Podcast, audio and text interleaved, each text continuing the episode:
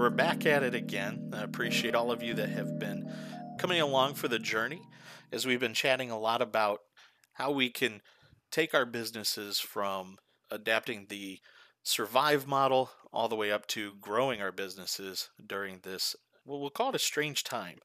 Joined with me again is uh, Lighthouse Creative lead and marketing director Griffin Ball. Hello, Matt. Great to be here again. Hey, glad you uh, can take time out of your busy schedule to come and join us. Uh, excited to hear a little bit more about what we've got to talk about. Of course, some of our previous conversations have revolved a lot about the creating a new norm and adapting uh, our current business processes. And today I'm pretty excited because the conversation is uh, really about your wheelhouse today, and it's it's about talking about building momentum, which is uh, an interesting way of putting it, considering uh, we call our marketing arm uh, momentum, don't we? Yeah, I was going to say, you're excited, man. I could talk about this for hours and hours. well, hopefully, we don't put the people listening to this uh, through that much time, but if they. Yeah. If they're listening, then they already know that I'm quite the talker. So that's not that's not the worst thing. Let's let's start off. I think um, we want to talk a lot about building momentum and and as much as that is is a great internal marketing term realistically um, i want to start with that phrase and just ask you why it's important. Do you think businesses be using this time to market and why do you think they should be working on building momentum?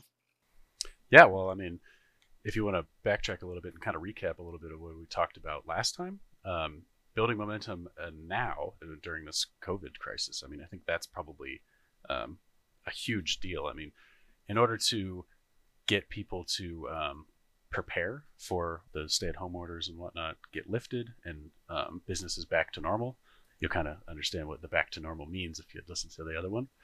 The uh, the idea that everything's going to be kind of hitting the fan at the same time is uh, scary for most, but if you're able to continue your marketing and um, kind of work towards um, getting back on your feet and kind of thinking of it as like a um, a marathon where you're training, you know, you're if you're not training at all, you're not going to be able to succeed in that marathon. So, and that's really one of the larger parts of our marketing philosophies here at Lighthouse is a is about uh, thought leadership. Is really the the term that we use for that. That momentum is built on thought leadership. During this time, you mentioned that what we're trying to do is that we're trying to make sure that people remember who we are. We're trying to stay in our clients' minds. We're trying to stay in our prospects' minds. Anything sort of more to add, or actually probably clarify, because I think I may have been a little all over the place on that. Yeah, thought leadership in terms of uh, marketing is very cool because um, if you're able to show uh, the world, you know, we're talking about websites, which you know we are. It's 2020 now if you're able to show the world that you are the thought leader in whatever industry, um, you know, if you take construction, for instance, if you're talking about um, proving yourself and um, proving what you know, then people are more likely to work with you because you're an expert.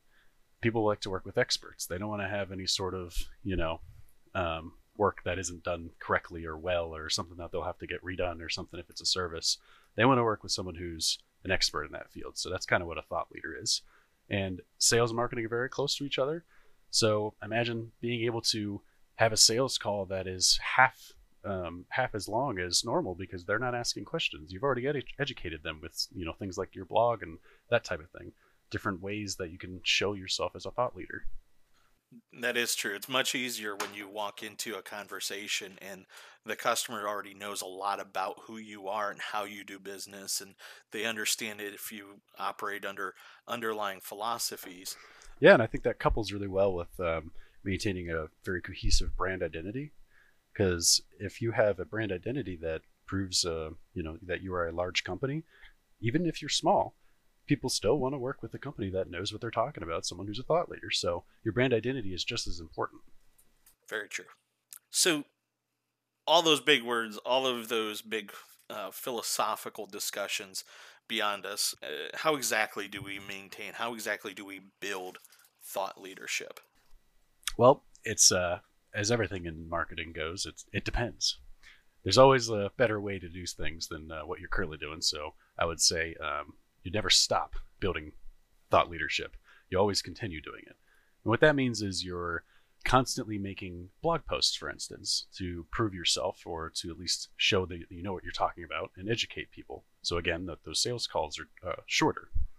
But there's a lot of different things you can do. Um, if you look at brand identity, for instance, which I kind of mentioned, you guys always use this same color. You always um, talk in this manner, or you always, you know, point yourself out like this. Um, that actually all shows you as a thought leader in some way, um, maybe talking about a certain industry. So, for instance, Lighthouse, we're an MSP. That's a something that people don't always know what that means, but we constantly talk about ourselves as a managed service provider, and that means a lot more than most people think. So, if we constantly use that terminology, that does kind of give us an expert level thought leader in that sense. It, it gives you some confidence. Uh, your client, your your prospect or client gives confidence that you know what you're talking about. You speak authoritatively. Yeah. Yeah, and if we were to look back at the inbound methodology and using that as a uh, kind of a guide here, the idea that you want people to um, not not come to you as strangers, but come to you as um, hot leads, people who are educated already because they've read your blogs and whatnot. They you want to uh, have them uh, download something or, or, have some sort of trade of information. So what that means is, um, if you were to be a thought leader, then all the things that are free that you know you're kind of just giving away, yeah, that, that adds some sort of quality to all the things that are gated content, things that people would have to fill out as forms, um, any sort of requests that you would make on the on your site, which again builds some sort of thought leadership. Now I know that when you're working with our momentum clients, one of the first things you have them do uh, in the adventure guide is you have them design personas. Why do you think personas are important to the thought leadership mentality of marketing? Well, personas are uh, probably the highest level of any sort of marketing campaign that you would create using any sort of inbound methodology. And the reason uh, you'd have to create those first, obviously, is so that you can um, basically tailor any sort of campaign that you have towards a certain buyer persona. And what that means is if you have um, a client that you favor or you enjoy quite a bit working with, they're very easy. Um, they purchase things quickly, they spend a lot of money, that type of thing. Those are your ideal clients those are people who you want to get more of. And it's a big world. So there probably is a lot more of those people that you're not reaching out to. So if you tailor your content and your offers to those people, then there's a good chance that they'll come to you. I get it. So you're trying to get the content to resonate with a very specific type of person that you know you can close the deal with. Yep, that's it. That's perfect. So I know that for me, this is a time where um, we've spent a lot of time over the past few weeks, especially talking about pushing past our comfort zone. How might we be able to use personas to push past our comfort zone? Well, just to be a little honest, I mean, if we were to talk about Lighthouse and our campaign stuff, if we are looking at our ideal clients, uh, well, they're probably decision makers in those companies. They're people who are higher up, maybe even the owners of those small businesses. And we know that they uh, don't have a lot of time. Those are busy people. So we try and make things easy to digest um, and very quick. Those are our kind of offers. If if you are trying to get into a new industry that you've never worked with before then just to try to start marketing somebody cold means that you don't understand their business and if i don't understand if if somebody doesn't understand my business then i i don't feel confident in doing the work for them so if I take a little bit of time, understand their business, and incorporate maybe I've got a persona, uh, an existing persona of a of an ideal client, but it's in a different industry, then I just need to do a little bit of research. It could be, you know, a distillery that's trying to convert to maybe making hand sanitizer. That in this process, I need to identify the parts and pieces that I already have a known persona for but there's a unique challenge that I might have a product to offer that that company. So it, it sounds to me like what you're saying is is that the persona then becomes more important because it forces me to research that customer and put myself in their shoes. And if I put myself in their shoes and I I walk their what, what I guess I call the buyer journey, then I'm more likely to create content, blogs, social media posts, email blasts, even advertising. I suppose that helps wrap everything in a pretty bow, doesn't it? Yeah. If you were to tailor any sort of content to that new industry, basically. And again, you could have an industry that is parallel to that. So you may even need to just kind of redo a little bit instead of an entirely new campaign. Or clean up current content. Or yeah, that's that's really cool. So, what are some things or some stuff that we should be looking at as um, maybe business owners or people who sort of are, we'll call them, uh, we'll say marketing adjacent or people wanting to get started with marketing? How do we, uh, you mentioned creating a blog, you talked about media presence. How, how do we start these items? How do we start making these things happen? What do you think is the f- most important thing a business should do to get started? Well, um, there's a lot of free tools um, that'll help you get started. And I think we uh, probably need to take a step back from marketing and even just try and use a CRM. And using one of those is uh, going to basically consolidate all of your contacts, your leads, your current clients, anybody who's worked with you before, and allow you to um, basically assign those buyer personas to each one of those. That's step one. I gotcha. So I should probably take a look at who I'm doing business with today. Yeah, and then from there you can you know kind of branch out and start thinking about well okay this is my my client base this is maybe my ideal client base and let's try and find a buyer persona that matches that ideal client base so i can try and find more of them so do i do i limit myself to just one or two buyer personas or or how do I how do I get started with this? Uh, at first, you should have maybe about three or four um, to kind of be able to differentiate them. You'll get to a point if you stay on that track. Uh, you'll get to a point where there's a lot more. You could have as many as you know 12 within the year, but never forget that you can have buyer personas that are negative, people that you don't want to work with. If you have a client list of people who, you know, you didn't enjoy, or any any sort of uh, client that is kind of not paid or you know not done a great job with you, or maybe you just don't want to have um, one-time buyers. Maybe you want to have returning lifelong clients. Then you can assign negative buyer personas to those people so that you try and avoid them. That is true. That is something that when we started our journey, we didn't even think about. But then as we started marketing, um, I know that there's at least a couple of negative buyer personas, and I feel like it could be insulting to share those. So I don't think we will. But but it is interesting that um, we do have uh, positive buyer personas, and we have quite a few of those that range. You said whether we are helping out um, an existing and supplementing an IT department, or whether we are looking for a client that is just trying to automate everything and is looking for a service provider that can um, provide them with technical services and grow their business. Um, I, I, know that we have quite a few of those those different buyer personas, but one of the the important one was what was this maybe about two years ago um, we we finally identified that maybe what we need to do is also create some of these these negative ones yeah i mean we're commercial it so we really only work with businesses so um, any sort of residential work that type of thing I, I assign a negative buyer persona with and that sounds a little mean but it's you know we, we're commercial we try and work with companies so that we have you know month to month billing and these are people who need help quite a lot more than a residential person would and that doesn't necessarily mean that we're not providing them with content or providing them with advertising sources. just means that we, we aren't really. It's not where our offers are targeted. Yeah, yep. We're not really targeting them with our content. And when we do paid advertising or anything like that, we we are explicitly not going after them. Uh, it's a way for us to say, okay, if uh, you know I'm in a cold call, so to speak, this customer, I already know that they don't fit our, our target buyer persona. Yep, perfect.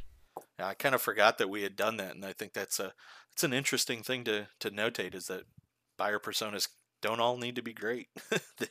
so you know we started off with these buyer personas, and if we're talking a little bit about building and uh, uh, strengthening our thought leadership, we've got our buyer persona what is it that we should be doing with these buyer personas how, how do we how do we if we're just getting started what should I be doing to start building this thought leadership now that I've got my buyer personas? Well, you can do one of two things. Um, you can kind of take what you currently have. Maybe you have a website that's already kind of going, maybe you have a small blog that's already kind of established, and kind of decide on whether or not these all, all this content that you have is going to be ap- applicable to where you want to go. So if you're saying that your buyer persona is in commercial instead of residential, then and you have a lot of residential blog posts and things like that targeted there, then maybe you want to start uh, fresh. So you can either kind of start fresh or you can kind of um, use what you currently have. And from there, you want to establish a blog. And blog kind of gets a blog kind of gets like a, there's a, there's a stigma behind it. A lot of people say like, well, I don't need a blog. People aren't going to read that, whatever. But in terms of Google, Google is going to read that blog, and there are things like uh, topic clusters and you know user experience of SEO that are going to make it so your website displays higher. So that is going to be probably the next step. A big blog, start creating content, that type of thing. And uh, I'm going to ask a loaded question because I, I know that we we've discussed this sort of before, but it's more for a follow up. The idea of where should we come up with material? I think that's the hardest thing that people have is where do we come up with topics for our blogs? What should where should we start when we start with those? Yeah, if you do a blog first and you're wondering what to do next or what what topics to cover, um, again, just put yourself in the shoes of your ideal client who has not interacted with you yet. So someone who um, maybe maybe it's even to the point where they haven't even gotten to your website yet. So then you can start thinking about what they might search to find your company, that type of thing. And you can always keep in mind that these topic clusters, and we'll probably get into that um, a little more next time, but these topic clusters are big um, uh, clusters of content that are center, centered around one page uh, called a pillar page. So you can uh, basically sway those buyer personas to get to that pillar page by reinforcing it with other content, other blog posts, other landing pages, things like that. So, for instance, if you are a distillery making hand sanitizer, then you're trying to get as much um, people interested in buying that hand sanitizer as possible because that's really the only income source at the moment. So, maybe creating a blog around um, how COVID has been affecting the industry and how you're helping out that alone is a small step, but you can reinforce it with the quality of your hand sanitizer as a blog post, the process of making it as a blog post, um, where you're able to ship it, and that type of thing, and whose uh, case study maybe of who's helping out and that type of thing that you can support it with an offer as. Um, those are all kind of steps to take to establish yourself and basically try and get that specific buyer persona that you're targeting to uh, follow through and not become a stranger, but become a hot lead. And I think I think it's not uh, a bad thing to announce your victories. And in fact, I've been I know on several um, I, I've been a part of several phone calls with you in our client consultations, and in those meetings, I know that you have described it as it's okay to announce your wins to let people know that you're here and we're not necessarily using anybody, but we are celebrating with the community. And so, if you are a distillery in this example that is trying to do uh, hand sanitizer instead, let's talk about it because obviously your heart is in the right place.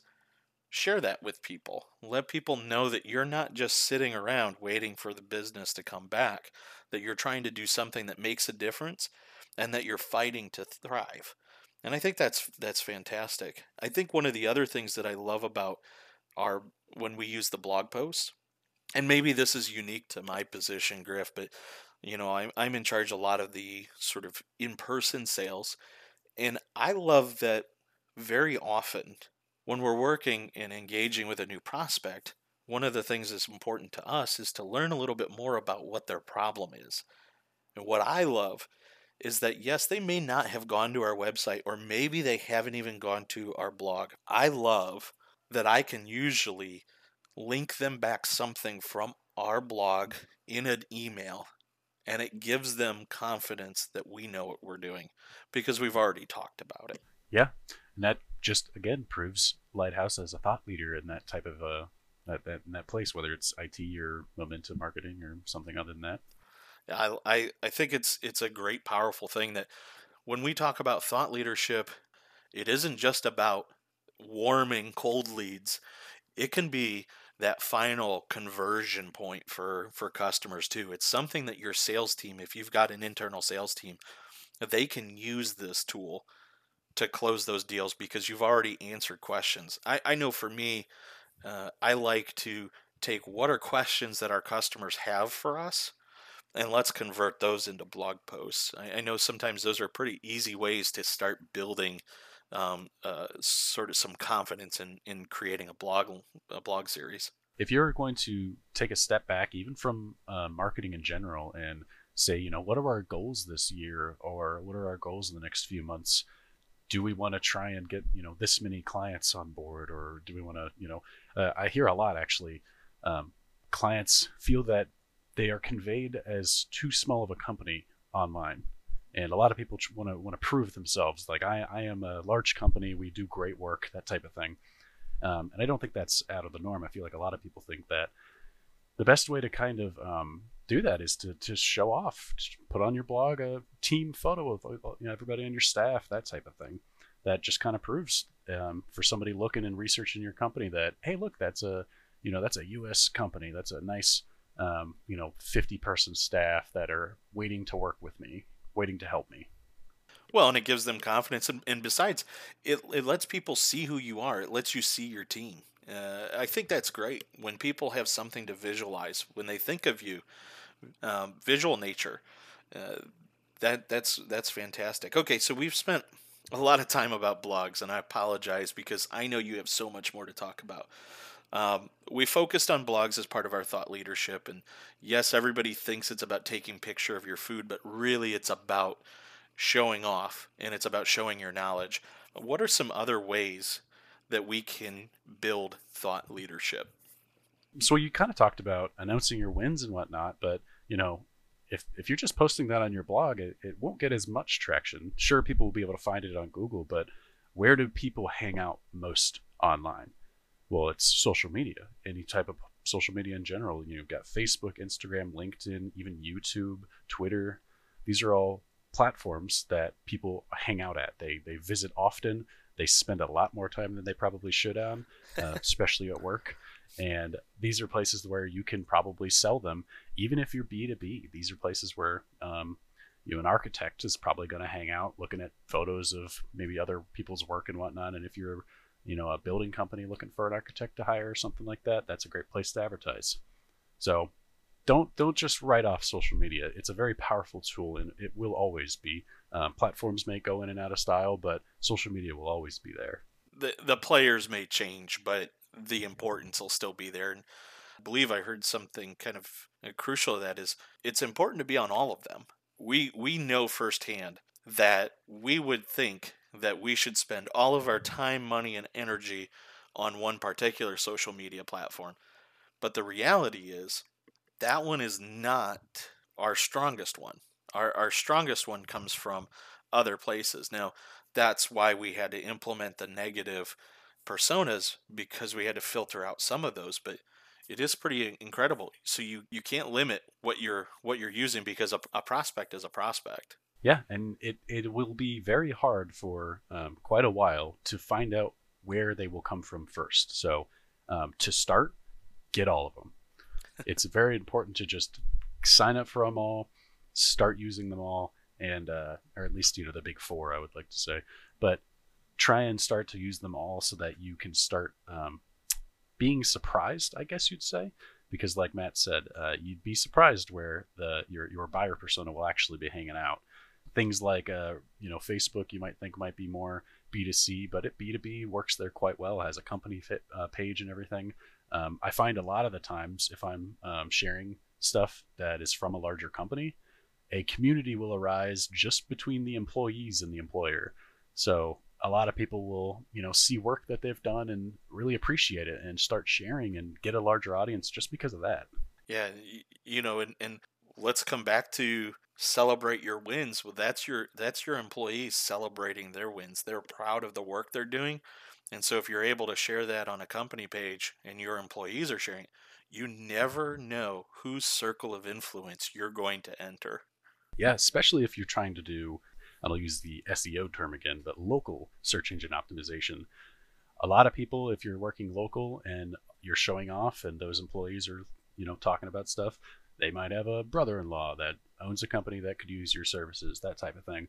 So, what other ways? I, I mean, have we exhausted them all? What else can we do as we're building this thought leadership?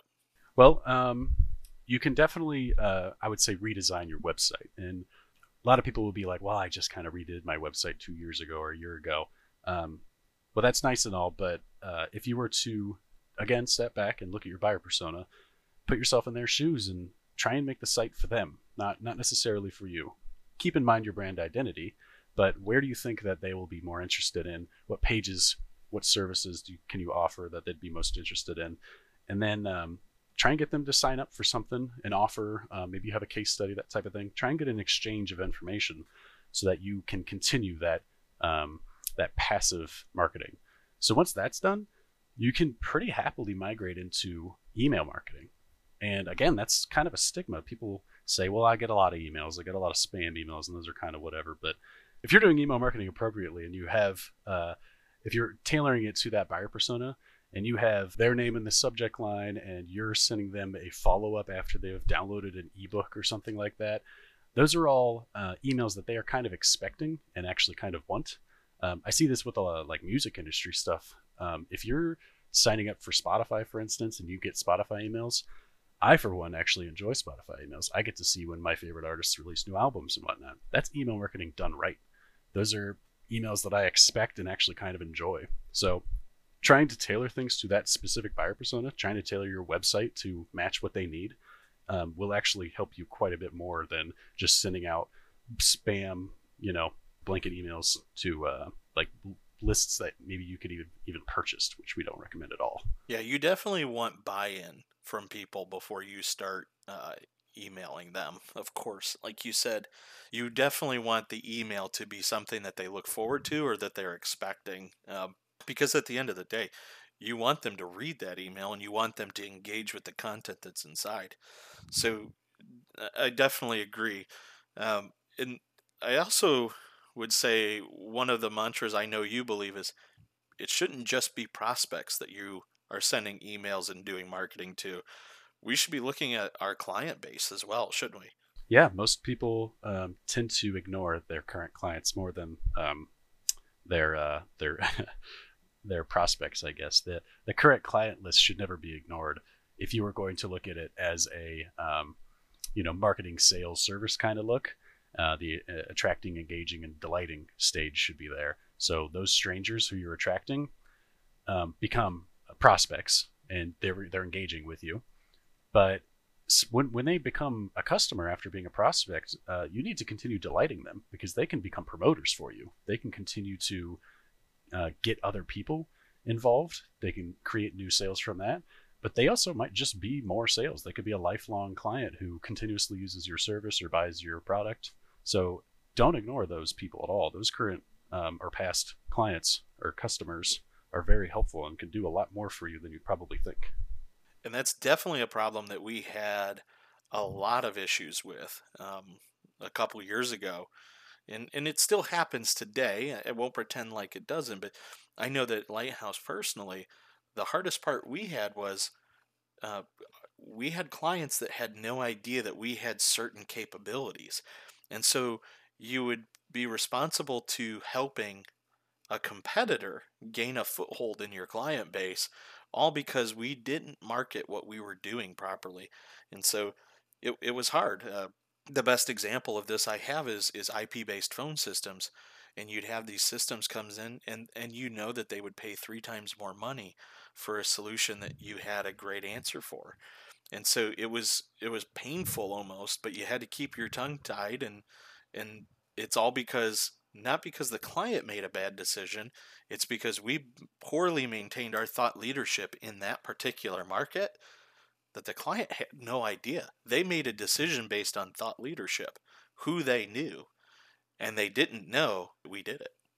Yeah and that can easily be remedied easily by trying to change your website to match the scope of your services, trying to explain yourself in a more simple way um, while educating them so that when they come and come to you with a question or something or you know talk to your sales team they know at least a little bit about what you do so um, i see probably the biggest issue with a lot of sites that i help redo um, is that they're flooding the navigation bar or you know flooding um, the entire website with just too much information.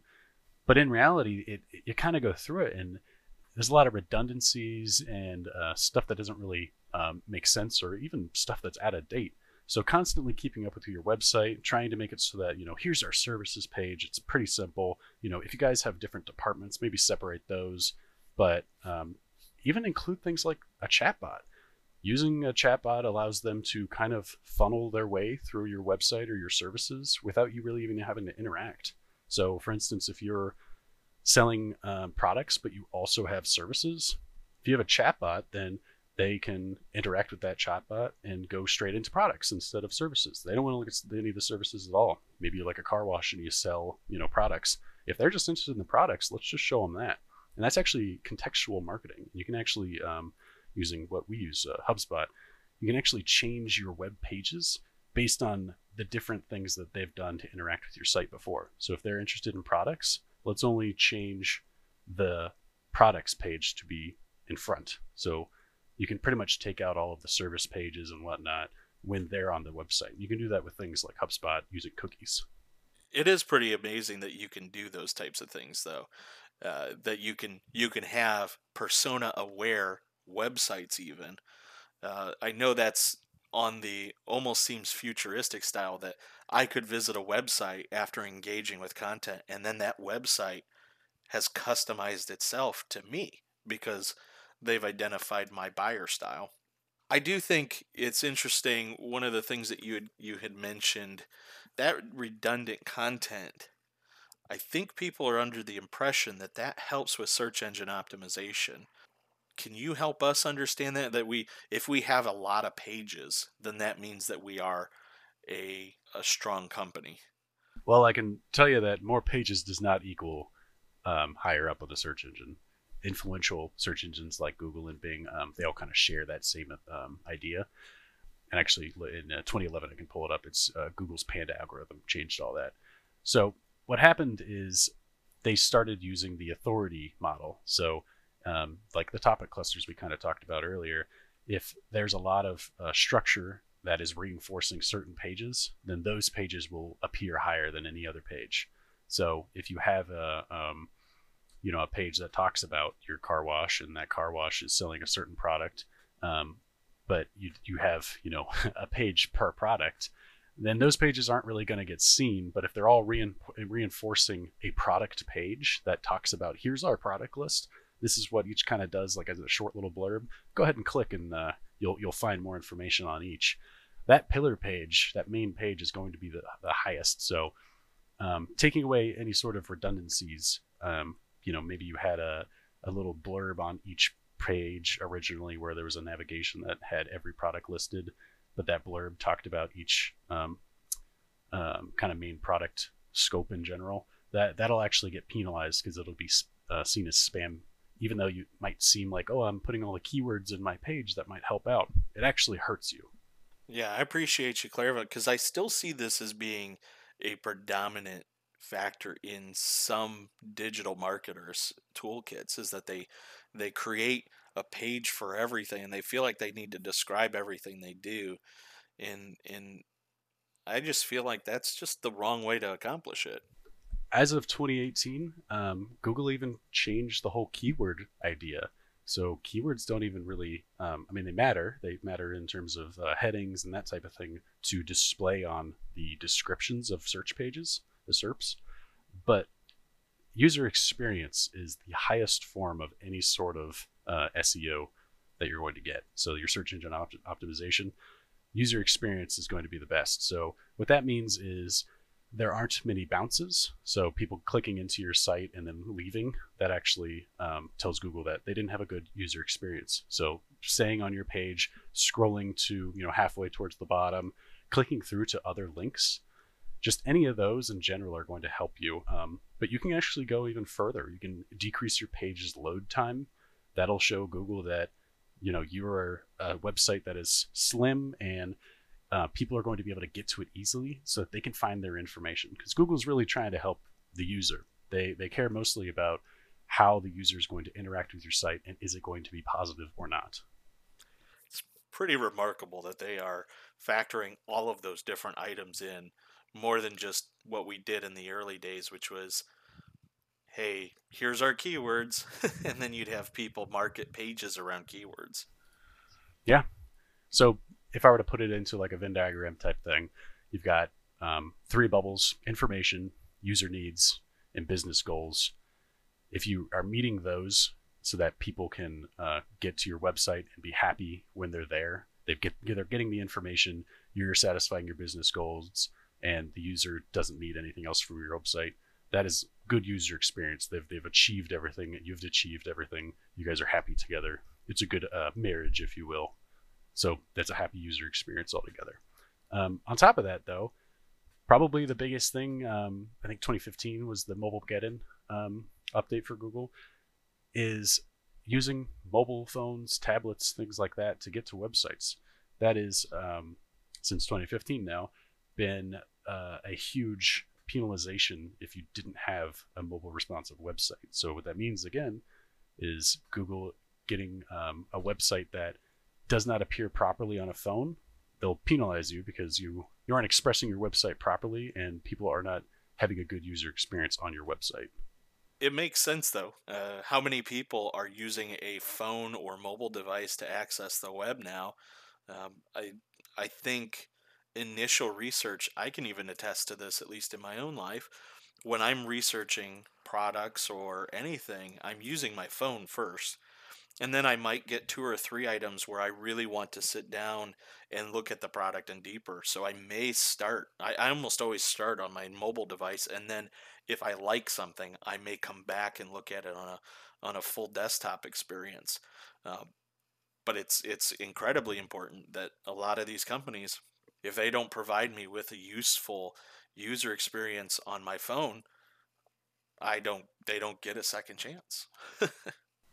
yeah, I mean, look at the if we're just take take a step back at the uh, look at social media again, it's Instagram, Twitter, and Snapchat. Those three are very mobile uh, focused. Um, that just kind of shows you proof of concept that mobile is way bigger of a, a use case for this. So I'm thinking a lot about what you're telling me about um, establishing a blog, creating all this content, social media presence, maybe doing some email marketing and having this consistent thought out message. Um, I'm lucky because I have a Griffin. Okay, there's a there's a Griffin on staff here at Lighthouse, but even still, I feel like this is a lot of work for just one person to be able to do. Um, I know that we don't do it alone. Can you describe to us a little bit about how we handle all of this work um, so that we don't burn ourselves out. Yeah, and um, I don't want to make it sound like a product placement, but we, we use this uh, software suite called HubSpot. Um, there are different ones that you can use, but uh, we've we've searched, and I think this is the um, one that we prefer. But we use automation more than anything, and HubSpot allows us to do that. So automation, again, kind of has a little bit of a stigma, but it really does um, it does work when it's done right. Again, kind of like email marketing. And there's a reason for that because email marketing is heavy in email, uh, automation. So if I'm going to um, use automation correctly, I will be including personalization. So if somebody is interacting with our chatbot and they're interested in our products that you know a car wash is selling, whatever, then we know not to really sell them the car wash service. If a car wash wants to sell their product more to that person, they know and they can in their CRM mark it as, hey, this is a person who's interested in the product. Let's send them this email. Oh, okay, they didn't interact or open the email within three days. Let's send them um, a, a, promo code. Hey, looks like that you um, maybe put something in your cart, your shopping cart, but you've abandoned it. Here's 10% off.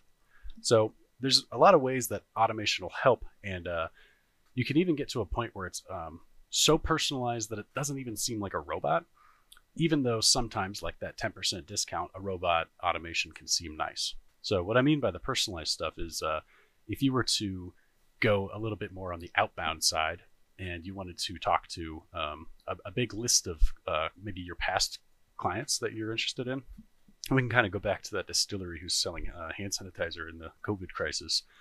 if they're talking to um, people that they've worked with before, but they don't, you know, maybe work with now, they can send out an out um, outbound campaign that basically targets all of those people to say, hey, we've, we've switched over to making hand sanitizer. Do you need any? We can sell you some right now. But you can write up a small little email that seems personalized. That I mean, it is. It was written by a human that goes out to everybody, and a few follow-ups that even get sent out if they don't interact. So if they respond, it can actually stop the automation process, make a task for you to say, hey, this person responded. Let's you know, let's talk to them one on one, or you know, maybe not one on one, social distancing, but uh, over the phone, that type of thing but even to the point where automation can post to social media. If you wanted to announce that win, that hey, you know, we switched over to making hand sanitizer, you can just go into uh, HubSpot is the one we use and uh, basically write up a little post, schedule it out, and have it go out. You know, at the appropriate time that you know you get the most clicks because of all the reports that you get back based on your other social media campaigns. So automation is huge and going to help you quite a bit more than most people think a lot of people think it's just a little bit of a robot, but um, those chat bots, those are technically automation too. So, and and we, you know we kind of learned a couple fun things. We talked in the beginning. We discussed the importance of personas, and personas really take the robot connotation, the negative connotation of robots out of the mix because like you said if we're using personas and we're using an ideal client or we're using somebody that we've identified we can speak more naturally to them and so the more specific those personas become you talked about starting off with three or four but as you build and and extend you can really start focusing in on much more details to the point where um, these prospects or your even your customers feel so intentional about that email as if you wrote it straight for them uh, and and that then makes that connection uh, with them. I, I think it's phenomenal so even those bots can be based on that and i think the other thing we kind of learned just this morning is that there's research that is coming out uh, that says that people love engaging with chatbots that it's not a it's not a negative thing at all Yeah, there's a study that was uh, talking about whether or not um, a generic form on a website has more traction than a form that's within a chatbot, and the chatbot won by quite a significant margin. So the fact that people are more um, intrigued by a chatbot and maybe there's a level of trust there that they might be getting the information that they seek. They might be getting something from them, the chatbot itself. Um, who, who knows? But the fact that that works is pretty great, and that's uh, automation. So someone doesn't need to interact with the form, the chatbot kind of handles it. And and one of my bigger fears has always been that the chatbot comes off too much like a bot. And and there's research to the contrary that says that a chat bot that comes off as a bot actually may be more successful than a bot that is so well engineered it sounds like a person. Yeah, I mean if if you're if you wanted to get in contact with a company, you could probably call or leave a voicemail or email even. Um, but if you're looking for information, um, it's nice to have a chatbot that's there and can, might might be able to answer it for you, and you don't even need to uh, annoy anyone.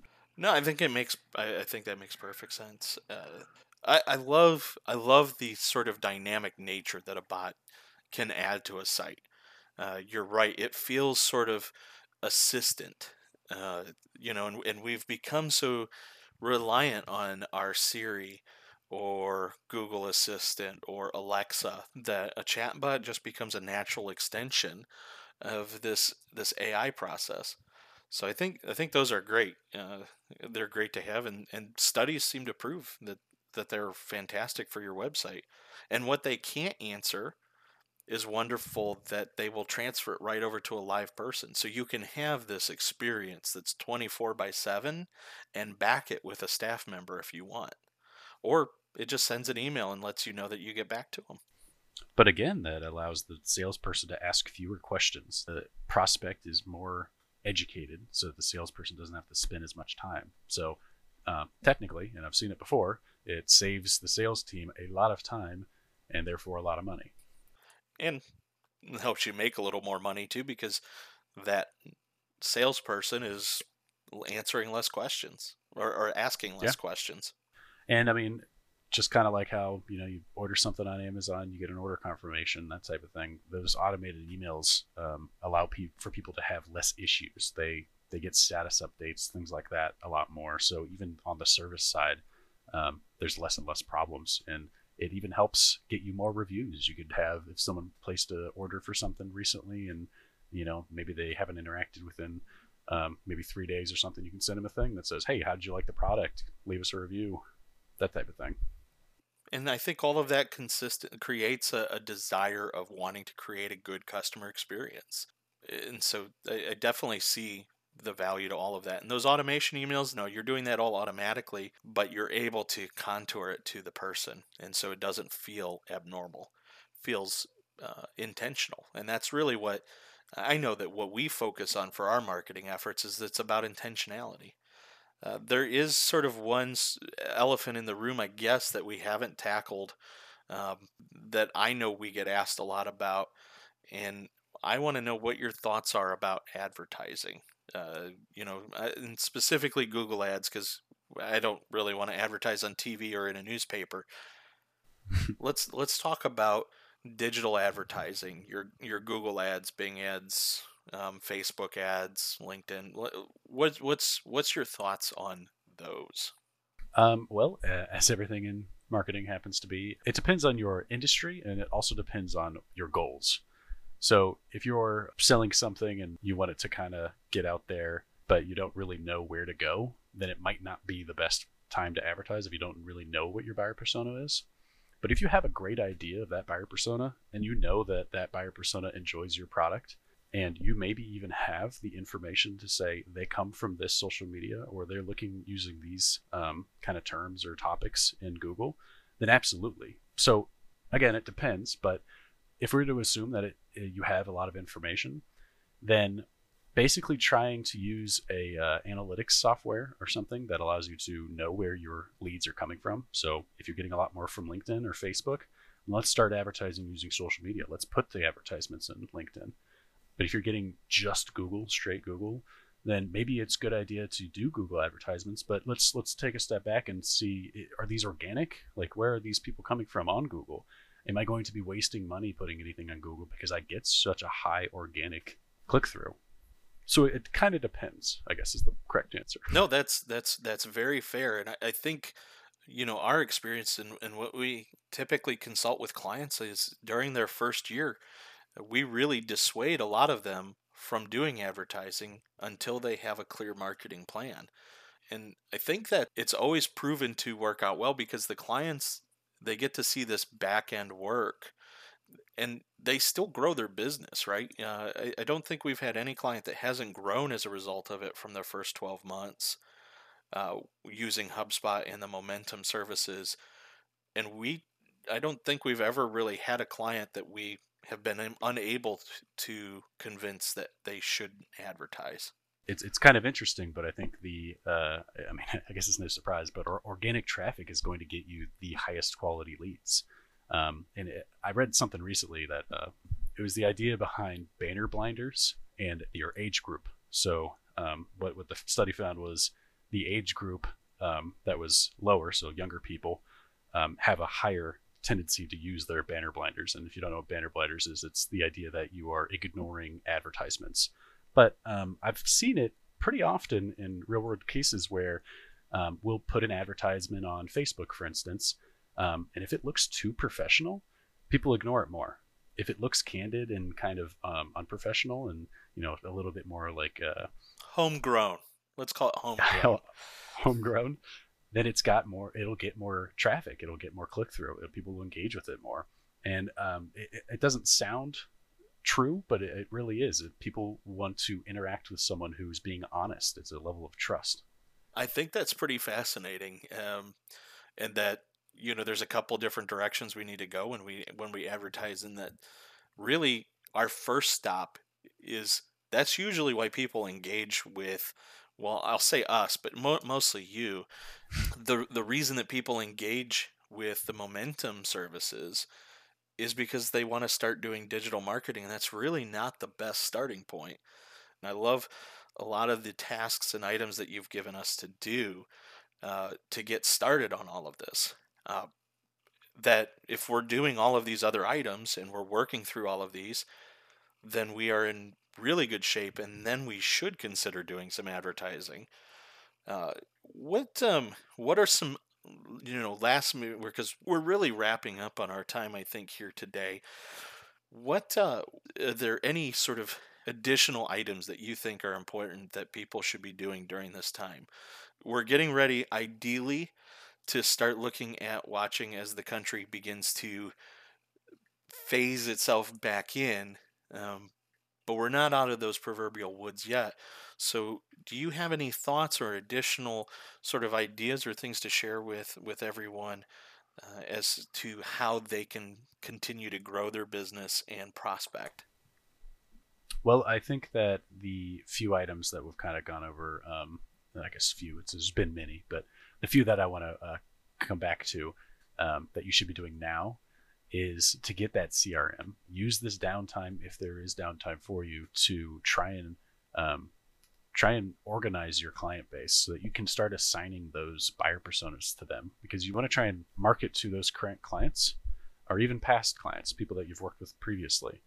And if you're not on social media, then then get there. If you feel like your website's probably not the best, or even maybe do a, we've got a free um, audit that you can do on our website. It's pretty easy to find. Um, try and figure out if your website's going to be up to code for when all of this stuff hits the fan again. I mean, I think probably around mid May, end of May is probably going to be um, when when things start really gearing up again. So uh, you might you might still have time to do a lot of that. That's I, I think that's really fair, and and I love the idea of getting yourself set up. You've mentioned several times, get in there, take a look at something. The product that we use, HubSpot, has a free offering, uh, so you can go sign up and get yourself going. But more importantly, with that is you can use it as a platform to start looking at your client base today and start communicating to what you have now. Uh, don't forget about them. I definitely think you want to market to your clients that are still out there first because they're the ones that are going to help you immediately weather the storm and you don't have to sell twice to them. They know the quality of work that they that you do. They know what you have to offer. You just need to tell them what else you have to offer. And so I love the idea getting started on a CRM they don't cost anything. Like we said, HubSpot's CRM is, starts off at free, and then you can really go from there to start building and scaling. And and and I would also encourage you know to take this time if you have thoughts or questions. We'd love to be able to chat with you. Um, Griff and I are available. LighthouseSOL.com is Lighthouse's website. Go check it out. You can find out more information about our particular programs that we offer. You know, because really, we're all in this together and we're we're genuine that we want to be a partner to everyone listening to this and to our current clients. So check it out. You can find out some more information about marketing web design. Of course, if you go to the resources page, uh, we've got all kinds of blog articles uh, because what what type of people would we be if we told you how important blogs are and we didn't have anything? There's there's resources and and content available to you encourage you to check those out and reach out to us. Let us know how we can help you specifically get through this time. Really appreciate it. And and Griffin, uh, do you have anything else to add as we as we part ways? Um, yeah, I would just like to add the uh, HubSpot also has a free email marketing tool that uh, is pretty great. It's a little slimmer than their pro plan, but it'll get the job done. And if you if you contact us, I'm happy to help throw together a template, um, try and import your contacts so that you can get going and start doing some outbound stuff. Start trying to send some emails to people. So, and and we've committed to anybody that's helped sign up through the HubSpot free plan. Even uh, we'll help you get set up with it for free because we know that this is going to be important for you uh, to to start your marketing journey. We'd love to be able to have that that dialogue. Well, I thoroughly enjoy this conversation. I know I've taken quite a bit of, of your time, Griffin, and, and I know that there are going to be a lot of people out there that are just going to be happy to know that this information is out there, it exists, and it, it sort of it gives clarity. You know, I know when we started all of this, it was very much a fog, a cloud. We had no idea where to begin. And so this really, I think, lifts the veil of that. It's not confusing uh, it's it's not scary anymore. and let's get out there and let's go sell and let's let's go make the most of this time uh, because now is the time to thrive. Uh, we've, we've moved on. This isn't just about surviving, it's thriving. And so I'm, I'm really appreciative of that. Looking forward to actually, we've got a very special event coming up here real soon. We've got some details that are going to be coming up um, where we're going to be really taking and looking at um, these sort of concepts and smashing them together and really going heavy on them. So I look forward to being able to share more information about that as well. Pretty excited. Thanks for having me, Matt. Well, thank you, Griff, and thank you, everybody, for giving this a listen and look forward to hearing how you guys are doing in the marketing realm. Uh, don't hesitate to give us a shout out. Uh, we have all of our contact points Facebook, Instagram, Twitter, all of those. Do some cool stuff. Take some pictures of you. Tag us in it. Let us know what's going on and show us how you are thriving in this current climate. Really appreciate it. Enjoy your guys' day.